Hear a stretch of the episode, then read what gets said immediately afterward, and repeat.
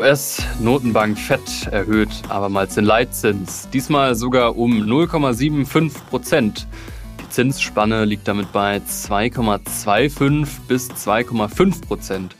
Und trotzdem notiert Bitcoin bis Redaktionsschluss, wir nehmen heute etwas früher auf, um 14.30 Uhr am Donnerstag, den 28.07., 8% im Plus.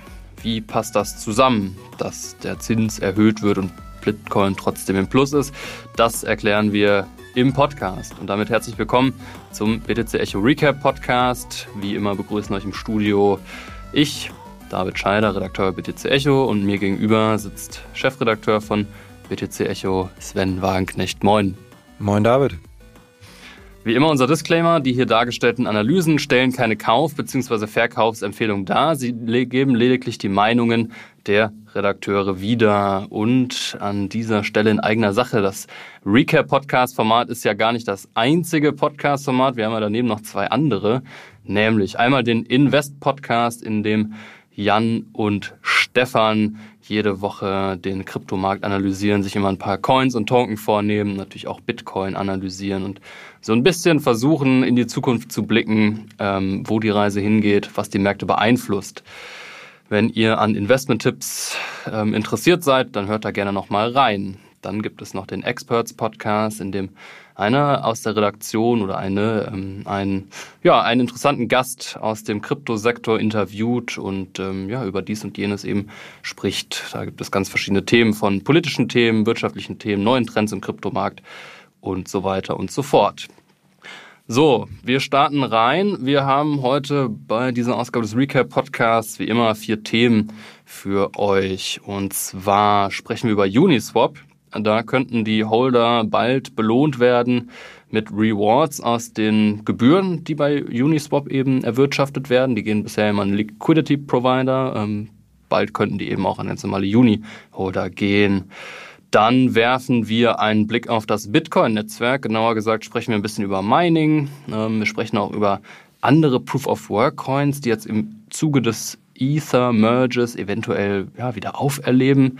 Ähm, es gibt neue Zahlen zu der Demografie und wieso diese ja, den Kryptosektor auch beeinflussen könnten und eben Millennials als zukünftige Erben da eventuell einen Einfluss haben. Wir starten aber eigentlich mit dem wichtigsten Thema heute rein und zwar geht es, ich habe es ja gerade schon angekündigt, unter anderem um die Leitzinserhöhung in den USA und die ist ja, mit 0,75 Prozent niedriger ausgefallen als gedacht. Und ähm, ja, was hat das mit Bitcoin zu tun, Sven?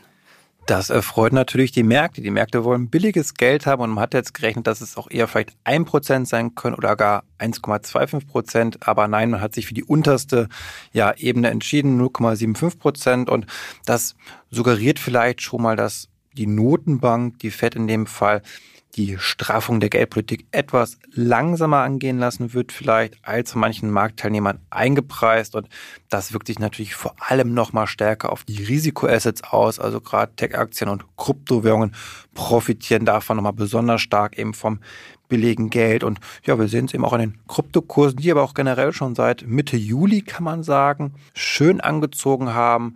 Ähm, wir pendeln immer um die eine Billionen US-Dollar Marktkapitalisierung auf den Gesamtmarkt gesehen. Man darf nicht vergessen, wir waren vor nicht allzu langer Zeit auch noch im Juni oft bei etwas über 800 Milliarden Marktkapitalisierung. Also es hat sich schon gut was verbessert auf jeden Fall. Ob das jetzt die finale Bodenbildung ist, niemand kann es sagen, niemand kann das vorhersehen. Es gibt so viele Unsicherheitsfaktoren noch, aber zumindest sehen wir gerade eine Stabilisierung und Interessant ist da jetzt ja auch, wie jetzt am ja, Donnerstag bekannt geworden ist, eben das Bruttoinlandsprodukt der USA, ob wir hier eine neue Rezession reinrutschen. Und ja, anscheinend schon. Also die aktuellen Daten äh, suggerieren, dass wir jetzt hier nochmal ja, äh, verloren haben, dass das Bruttoinlandsprodukt um minus 0,9 Prozent zurückgegangen ist. Das wäre also zum zweiten Quartal in Folge und demnach je nach Interpretation auch eine Rezession. Ähm, ob das jetzt eben die Marktteilnehmer so kritisch sehen, ist jetzt gerade noch schwer abzusehen. Wir haben uns gerade erst erhalten, diese Daten vor ein paar Minuten. Ähm, ich glaube aber, was viele schon eingepreist war, man hat eben damit gerechnet, dass das Wachstum negativ ausfällt. Und naja, ein bisschen lustigerweise ist ja auch gerade so eine kleine Diskussion entbrannt, wie das überhaupt noch definiert wird, eine Rezession. Also die amerikanische Regierung hat ja vor paar Tagen auch erst nochmal die Definition geändert. Keiner traut sich so wirklich zu sagen oder das Wort auszusprechen. Und ähm, ja, mal schauen, wo diese Deutungshoheit, wo die sich noch hinentwickelt. Aber es ist nicht nur die USA, auch in der EU und das mag man gar nicht glauben, finde ich, konnte man ein paar positive oder vor allem ein positives Signal für die Märkte erkennen. Und zwar, das hat man gar nicht so mitbekommen, hat die EZB in dem Fall äh, bezüglich Anleihekäufe sich geäußert, dass sie im Krisenfall weiterhin einschreiten wird. Also, wenn Italien zum Beispiel noch mehr Geld braucht und das nicht mehr wirtschaftlich an den freien Märkten erhalten kann durch Anleihenbegebung, auch dann wird im Zweifel wieder die EZB einspringen. Das war ja eigentlich nicht mehr die Intention gewesen. Man hat ja gesagt, man zieht sich zurück und hat jetzt nochmal bei den Märkten durch das Transmission Protection Instrument, TPI, so nennt es die EZB, ähm, dann doch nochmal klar geäußert, im Notfall kaufen wir an. Und damit, glaube ich, gibt man auch eine gewisse Sicherheit den Investoren der Eurozone auf jeden Fall, dass hier die Notenbank ja alles tut, was notwendig ist. Im Zweifel, wie Mario Draghi es schon vor vielen, vielen Jahren einmal gesagt hat. Und Daher reden viele jetzt auch davon, dass es so das zweite Mal jetzt ist, wo sich die EZB am Markt oder gegen den Markt zum Teil vielleicht auch beweisen muss. Und ähm, ja, mal schauen, wie es da weitergeht. Auf jeden Fall auch die Inflationszahlen in Deutschland jetzt, auch jetzt am Donnerstag rausgekommen, eher stabilisiert. Also 7,5 Prozent sind die Verbraucherpreise gestiegen. Ähm, Im Juni waren es noch 7,6, im Mai 7,9. Also hier geht dann zurück dann die Inflation. Geht zurück, stabilisiert sich zumindest. Man kann sich aber auch jetzt hier streiten, war es das schon gewesen oder nicht, sind es vielleicht aber auch nur kurzfristige Effekte, also weil man zum Beispiel den Tankrabatt hat, weil man das 9-Euro-Ticket hat. Auch das sind Maßnahmen vom Staat, die das Preisniveau nochmal drücken können. Wir werden es sehen. Ich denke, am Ende wird es sich vor allem daran entscheiden, was mit dem Gas passiert. Ja, die Gasrechnung im Winter. Die genau. Interessant. Und ähm, ich glaube, solange dieser ja mögliche Gasschock, äh, wenn der kommt, dann kann alles nochmal umgeworfen werden, dann werden wir nochmal eine große Verwerfung sehen an den Märkten. Aber solange die ausbleibt, sich der Rest stabilisiert, glaube ich, haben die Märkte eine gute Chance, sich einfach ja weiter zu erholen und dass wir öfter mal wieder grüne Vorzeichen sehen auf jeden Fall. Das vielleicht so zur groben Makrolage aktuell. Äh, macht auf jeden Fall immer doch Spaß drauf zu schauen. Da tut sich ja einiges, aber lass uns ja auch jetzt mal wirklich nochmal auf den ja wirklich dezentralen Finanzsektor schauen, also richtig in Krypto reingehen und da spielt Uniswap eine ja doch nach wie vor große Rolle oder immer größere Rolle und die haben jetzt was Spannendes vor, David. Ja, Uniswap muss man erklären, ist ähm, eines der größten DeFi-Protokolle. Also man kann da ähnlich wie auf Exchanges Coins traden. Also es ist ein Protokoll, was auf Ethereum läuft. Und da kann man eben solche Swaps unter anderem vornehmen, also ERC20-Token unter anderem eben tauschen auf dezentrale Art und Weise. Da ist, das funktioniert ähnlich wie eine zentralisierte Börse, ohne eben, dass da jemand im Hintergrund sitzt, der die äh, Order ja dann ausführt, sondern das Protokoll führt die dann aus. Das ist so der große Unterschied zu zentralisierten Exchanges. Dazu gibt es natürlich noch alle möglichen DeFi-Anwendungen, also DeFi für diejenigen, die vielleicht noch nicht so lange dabei sind. Das bedeutet äh, Decentralized Finance, also da gibt es dann verschiedene Anwendungen, beispielsweise so Liquidity Pools, wo man dann eben ähm, Coins und Token hinterlegen kann und darauf ja dann so Yields verdienen kann. In anderen Worten, man verdient Geld, also Zinsen, die werden auch in Tokenform ausbezahlt. Und das Ganze ist eben so der Gegenentwurf zum zentralistischen, traditionellen Finanzsektor. Und das ist natürlich auch ein Protokoll, was dezentral verwaltet wird. Also da gibt es dann auch Governance-Strukturen. Da ist jetzt nicht ein Aufsichtsrat oder gar ein CEO, der da selbst irgendwie dann beschließt, was man macht, sondern es wird dezentral verwaltet. Und da gab es jetzt vor ein paar Tagen ziemlich interessanten Antrag, nämlich, dass die Uniswap Token Holder, also Uni hat auch eben einen nativen Token, den Uni Token, und ähm, dieser Antrag sieht vor, dass diese Tokenholder einen gewissen Betrag an den Gebühren, die eben auf dieser ähm, Plattform erwirtschaftet werden, ausgezahlt bekommen. Aktuell kriegen denn diejenigen, die in den Liquidity Pools ihre äh, Coins hinterlegen, ähm, kriegen die komplett ausgezahlt. Und dieser Antrag sieht eben vor, dass alle Uniswap-Holder da ein bisschen was vom Kuchen abbekommen. Und das ist schon nicht trivial, denn die Gebühren belaufen sich immerhin täglich auf 9 Millionen US-Dollar. Und ähm, um das mal so ein bisschen ins Verhältnis zu setzen, wie viel eigentlich bei Uniswap getradet wird, nämlich sind insgesamt pro Tag, ich habe vorhin geguckt, gestern waren es zum Beispiel 1,6 Milliarden US-Dollar. Also das ist ja ähnlich viel tatsächlich wie bei Coinbase getradet wird. Das ist schon richtig groß. Und ähm, logischerweise wirkt sich das natürlich sehr positiv auf den Uniswap Token in dem Fall aus. Ähm, der ist jetzt heute um 25 Prozent angestiegen. Logischerweise in Erwartung dessen, dass da ähm, ja bald eben so eine Art Zins eben ausgezahlt wird auf alle, die den halten, ähm, geht er natürlich äh, nach oben.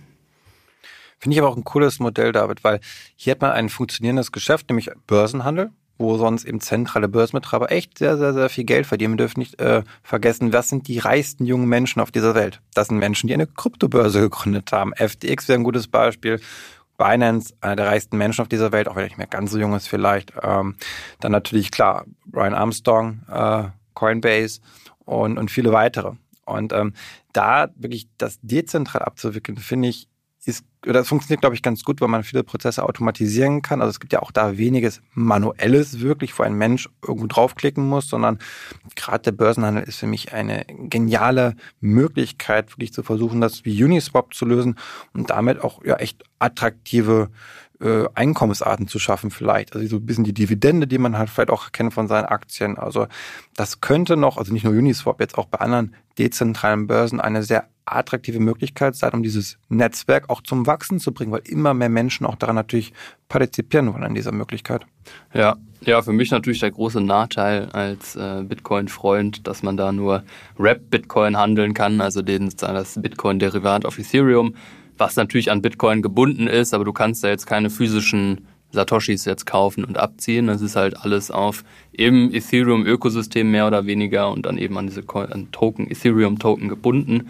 Nichtsdestotrotz, wie du sagst, ähm, cleverer Move, glaube ich. Ähm, das, die Zustimmungsrate war natürlich auch äh, riesengroß. Also ähm, ja, bei den ersten Abstimmungen haben eben von diesen Juni-Holdern eigentlich fast alle dafür gestimmt ähm, kann es natürlich sein, dass die, die aktuell die Rewards ausgezahlt bekommen, da wohl so ein Veto gegen einlegen können. Ich bin jetzt persönlich auch nicht so tief drin in der Governance von Uniswap, dass ich jetzt einschätzen kann, wie realistisch es ist, dass es umgesetzt wird. Und selbst wenn es beschlossen wird, wird es wahrscheinlich noch eine Weile dauern, weil das ja auch alles erstmal gebaut werden muss. Aber ähm, auf jeden Fall coole Entwicklung, äh, da auch diejenigen partizipieren zu lassen, die da investiert sind und das auch eben nutzen. Genau. Ähm, du hast ja schon gerade über junge Kryptoinvestoren äh, geredet oder besser gesagt auch Unternehmer, die es zu gewissen Reichtum gebracht haben. Und das bringt uns ja auch jetzt zum nächsten Thema. Und da hast du einen ziemlich interessanten Kommentar geschrieben, der jetzt auch heute ähm, als Freitagskommentar erscheint, Sven, oder? Genau. Ich habe mal überlegt, was ist so die wichtigste Konfliktlinie vielleicht bei Bitcoin. Also die unterscheidet, wer findet Bitcoin gut oder auch eben nicht gut. Und es gibt unterschiedliche Konfliktlinien. Das ist zum Beispiel arm oder reich, das kann ähm, gebildet oder ungebildet sein, Stadt oder Land. Und es gibt eben eine sehr bekannte Konfliktlinie, das ist nämlich jung oder alt. Und ich glaube, dass diese extrem gut darauf passt, um herauszufinden, in der Tendenz natürlich nur, ähm, welche gesellschaftliche Schicht Bitcoin gut findet oder auch die Kryptoökonomie, das heißt auch NFTs oder DeFi-Anwendungen und welche auch nicht. Und auch mit der subjektiven Empfindung deckt sich das sehr stark. Ich meine, wer sind die Kritiker oft von Kryptowährungen? Das sind oft in der Tendenz meiner Meinung nach oft ältere Menschen, eher die Babyboomer-Generation. Und wenn wir uns dann anschauen, eben die Generation Z, da sind wir schon zu alt für, wir sind die Generation Y oder die Millennials ja auch, ähm, die sind ja wirklich dominierend, was diesen ganzen Sektor angeht. Dann gibt es diverse Umfragen, die kann man auch alle bei Google finden und ähm, da kommen halt viele zum Schluss, dass ähm, die Kryptobesitzer 90 Prozent und mehr zwischen 18 und 40 Jahre alt sind. Also ganz, ganz dominierend hier auch, ähm, dass Millennials eher Krypto besitzen als eine Lebensversicherung und auch, dass Millennials Bitcoin gegenüber Gold bevorzugen. Also wir haben Kann hier klar, bestätigen. wir haben hier klare Tendenzen auf jeden Fall und auch wir bei BTC Echo haben ja auch mal eine Forster-Umfrage gemacht, also um hier unabhängige Ergebnisse zu bekommen und auch dort deckt es sich so ein bisschen wie so ein Schieberegler immer je jünger, desto aufgeschlossener und ich glaube, dass wir das viel mehr beachten sollten. Das, wir können da sehr viel draus lernen, aus Investmentsicht draus lernen, aber auch wissen, worauf kommt es an in den nächsten Monaten und ich denke, dass gerade NFTs da eine große Rolle spielen, da Jugendliche oder gerade umso jünger der Mensch ist, umso oft spielt er mehr, er zockt Games und auch da ist es heute so selbstverständlich, der Umgang mit digitalem Besitz. Ähm, gerade in den USA geben die Jugendlichen oft am meisten von ihrem Taschengeld für Skins, für Ingame-Items aus. Also hier ist ein ganz anderes Bewusstsein für diese digitale Ökonomie vorhanden, als jetzt bei 40, 50, 60 oder 70-Jährigen, die Probleme oft erstmal haben, das zu verstehen, was soll das denn mit diesen NFTs oder auch dieser Bitcoin-Transaktion. Und ich glaube, gerade noch sehr junge Menschen werden genau andersrum denken. Also ein heute Zwölfjähriger wird sich fragen, warum dauert eine Banküberweisung so lange? Warum geht das nicht in Echtzeit? Also, weil übers Internet kann ich ja auch alle Informationen innerhalb von Millisekunden übersenden. Und da ist eine Bitcoin-Transaktion, glaube ich, viel logischer, viel näher dran an der Lebensrealität dieser jungen Menschen, als es diese alten Systeme noch sind. Und gerade wenn wir auch große Marken uns anschauen, wie Nike, ähm, ja, die setzen immer schon auf digitale Kleidung. Und auch wir alle werden immer mehr Zeit in digitalen Räumen verbringen, sodass das viel normaler wird und auch erwachsene Menschen, ältere Menschen immer öfter, ja, auch dann zum Beispiel digitale Kleidung besitzen. Und daher bin ich da sehr optimistisch, dass gerade mit, ja, umso älter die jüngeren Menschen sozusagen werden, dass wir da eine riesen Umstrukturierung auch noch sehen werden, ähm, was das Kapital anbelangt. Denn wir dürfen nicht vergessen, wir stehen vor dem größten Vermögenstransfer aller Zeiten, um das mal in einem Superlativ auszudrücken. Denn die Babyboomer-Generation, die das meiste Vermögen hat, wird in den nächsten ja, Jahren dieses immer stärker an die Generation X und Generation Y ähm, ja, übergeben. Und dann werden natürlich auch Kapitalanlagen wie Gold, Geldmarktpapiere, Lebensversicherung immer stärker in Anlageklassen fließen, die eben gerade von den jüngeren Generationen präferiert werden. Das können dann natürlich Tech-Aktien sein, ähm, diverse ETFs sein oder aber eben auch Kryptowährungen. Und das ist jetzt nichts, was wir in den nächsten Monaten unbedingt merken, natürlich, aber ein Effekt, glaube ich, in der nächsten Dekade, in den nächsten zehn Jahren, wo wirklich Billionen, viele Billionen an Euro und US-Dollar eben potenziell umgeschichtet werden von der jüngeren Generation in diese ja, moderneren Assets könnten wir auch sagen oder digitale Assets. Und das muss man sich auf jeden Fall, glaube ich, immer vor Augen rufen. Gerade also mal schauen, was die jungen Menschen machen, denn die wissen oft viel besser, wohin die Reise geht. Da gerade die älteren Menschen dann vielleicht auch manchmal ein bisschen starrsinnig sind und nicht das Neue kommen sehen oder auch Berührungsängste vielleicht haben mit dem Digitalen. Das soll jetzt keine Diskriminierung sein natürlich. Es gibt junge Menschen, die keine Ahnung von Kryptowährungen haben und alte, die sich sehr gut auskennen. Das kann man nicht pauschalisieren, aber ich glaube, wir können auch als Branche von lernen, weil gerade in der Kryptobranche sind wir oft alle noch sehr jung, viele Millennials, viele um die 20 oder 30 und ähm, da auch mehr vielleicht in die älteren oder jüngeren zu denken, das kann nicht schaden. Ich weiß nicht, David, wie siehst du das denn? Ähm, siehst du da auch ein Problem denn, dass gerade ältere Menschen vielleicht da eher abgeneigt sind gegenüber Bitcoin? Ja, also ich finde klar, diese Digital Natives, wie du sie ja eigentlich gerade beschrieben hast, ähm, sind da natürlich sehr viel affiner als jetzt ältere Menschen meiner Meinung nach. Und was ich auch interessant finde, ist, dass es natürlich, also Bitcoin gibt's jetzt 13 Jahre und alle, die älter als 13 Jahre sind, äh, deutlich älter als 13 Jahre, kennen eben eine Welt ohne Bitcoin. Ich persönlich kenne keine Welt ohne Internet. Für mich war das Internet immer da im Prinzip, also seit ich zurückdenken kann. Und für Leute, die jetzt eben geboren sind, äh, ist es noch viel ausgeprägter, diese digitale Welt. Sie kennen sie ja gar nicht anders. Und wer älter ist, erinnert sich vielleicht zurück an eine Welt ohne Internet und denkt vielleicht, naja, damit hat es ja auch irgendwie funktionieren, aber die Vorteile liegen natürlich auf der Hand. Und ich glaube auch, je länger es Bitcoin, Kryptowährungen gibt, desto normaler wird das, die zu nutzen. Also ich glaube, an irgendeinem Punkt muss sich auch eine Gesellschaft schlicht und ergreifend damit abfinden, dass es das gibt. Und für alle, die eben in diesem Zeitraum geboren sind, wo das eben schon existiert, für die ist das viel normaler als für alle anderen. Von daher bin ich da ganz bei dir, dass das natürlich auch dazu beiträgt, dass sich das etabliert. Also einfach je länger das existiert, desto wahrscheinlicher, würde ich sagen, ist es auch, dass es eben noch länger existiert. Und da wäre jetzt im nächsten Schritt mal zu schauen, ob das Bitcoin-Netzwerk auch noch so lange überdauert. Wie stabil ist es denn, das Bitcoin-Netzwerk? Gerade so stabil genug. also, ich habe mir mal so ein paar Daten angeguckt. Ähm, man kann ja sagen, dass das Mining so der Puls vom Bitcoin-Netzwerk ist. Ähm, die Idee ist ja, dass alle zehn Minuten neuer Block ins Netzwerk kommt. Ähm, in dem Block sind dann alle Transaktionen, oder zumindest die meisten Transaktionen der letzten zehn Minuten, je nachdem, wie viele Gebühren man gezahlt hat, eben ähm, inkludiert. Und solange das Mining so funktioniert, wie es soll, dann äh, solange wird es auch Bitcoin geben. Aber natürlich ähm, sehen wir gerade mit fallenden Kursen auch so ein bisschen eine Kapitulation der Mining-Unternehmen, also zumindest von ein paar. Ähm, insgesamt haben wir gesehen, geht die Hashrate seit dem 14. Mai runter. Damals war sie bei 225 Exahashes pro Sekunde. Ähm, und jetzt ist sie deutlich geringer. Und auch zuletzt vor einer Woche wurde die Difficulty, also so die, die Schwierigkeit, ähm, Blöcke zu meinen, um 5% runter korrigiert. Und ich sage bewusst im Passiv, weil die Idee von Bitcoin ist ja, dass das automatisch passiert. Alle haben denselben Code und alle prüfen ähm, in, innerhalb der letzten zwei Wochen, wie lang der Durchschnitt war, in dem eben ein Block geschürft wurde. Und wenn dieser Durchschnitt genau zehn Minuten war pro Block, also das ist der Soll-Zustand, dann wird an der Difficulty nichts geändert und die bleibt einfach so, wie sie ist. Aber offensichtlich hat es in den letzten Wochen ein bisschen länger gedauert. Und deswegen war offensichtlich die Schwierigkeit, das ist so ein künstlich äh, hinzugegebene Schwierigkeit, die war offensichtlich zu hoch. Und deswegen wurde die Difficulty eben um 5% runterkorrigiert, dass eben diese 10 Minuten Abstände pro Block sichergestellt werden können und gleichzeitig auch, dass ähm, die Geldmenge eben unveränderlich bleibt, weil das ist natürlich auch ganz entscheidend. Bitcoins Wertversprechen ist eben diese ähm, ja, un unveränderliche Geldmenge von 21 Millionen Stück. Und ähm, das kann nur funktionieren, wenn man auch den Zeitpunkt einhält, wann welche Blöcke gemeint werden. Interessant fand ich aber, dass es offensichtlich noch Unternehmen gibt, die ähm, ihre ASICs nicht vom Netz nehmen, sondern im Gegenteil sogar ziemlich viele dazu kaufen. Und da ist mir eine Nachricht ziemlich ins Auge gefallen, da hatte ich dann auch eine Schlagzeile zugeschrieben.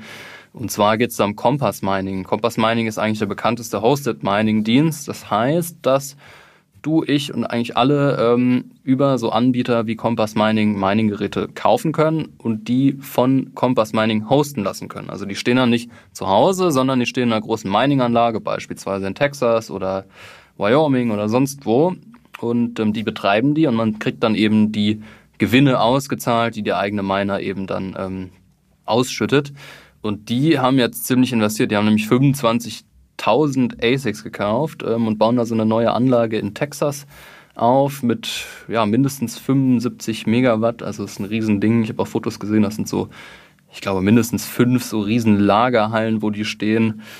Ähm, ja, und das Ganze natürlich in einem Bärenmarkt. Also ähm, da scheint es genug Liquidität zu geben, beziehungsweise kann man auch mit böser Zunge sagen, die haben auch eingespart, weil sie 15 Prozent ihrer Belegschaft entlassen haben und lassen jetzt dafür die Maschinen arbeiten. Ähm, genau, aber es ist natürlich, wenn die Hashrate sinkt und die Difficulty sinkt, ist das natürlich für diejenigen, die ja gut kapitalisiert sind, eine Riesenchance auch, ähm, da zu investieren.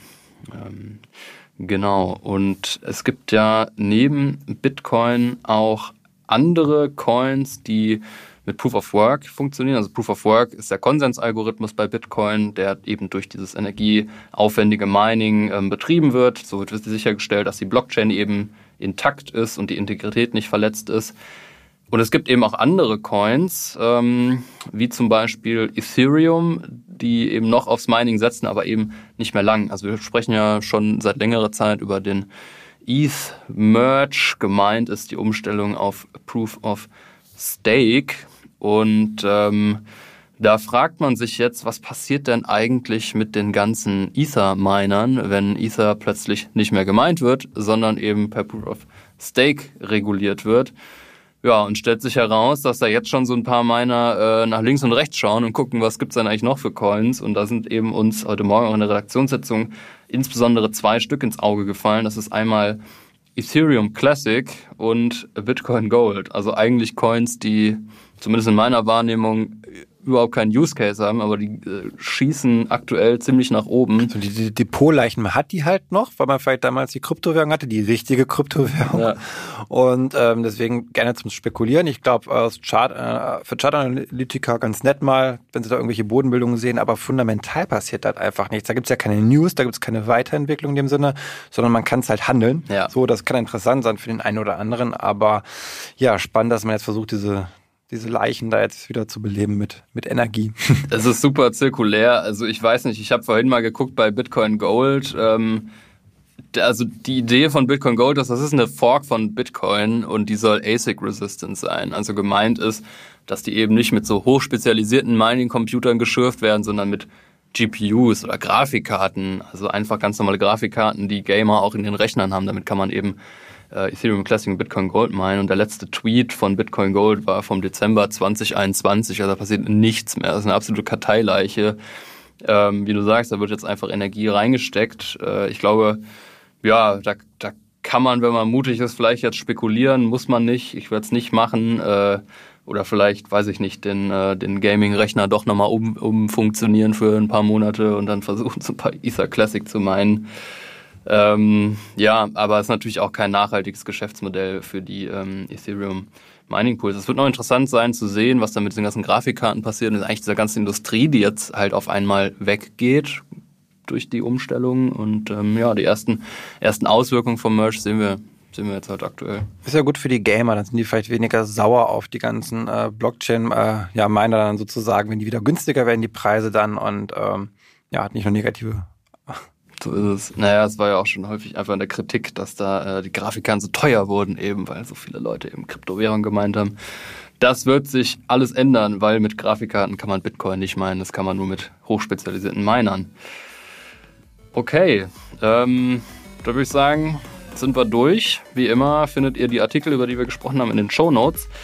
Und ähm, die nächsten drei Wochen hört ihr meine Stimme nicht. Sven ist da, aber ich werde vertreten durch einen meiner Kollegen oder Kolleginnen, denn ich bin im Urlaub und äh, wir hören uns dann erst im September wieder. Bis dahin.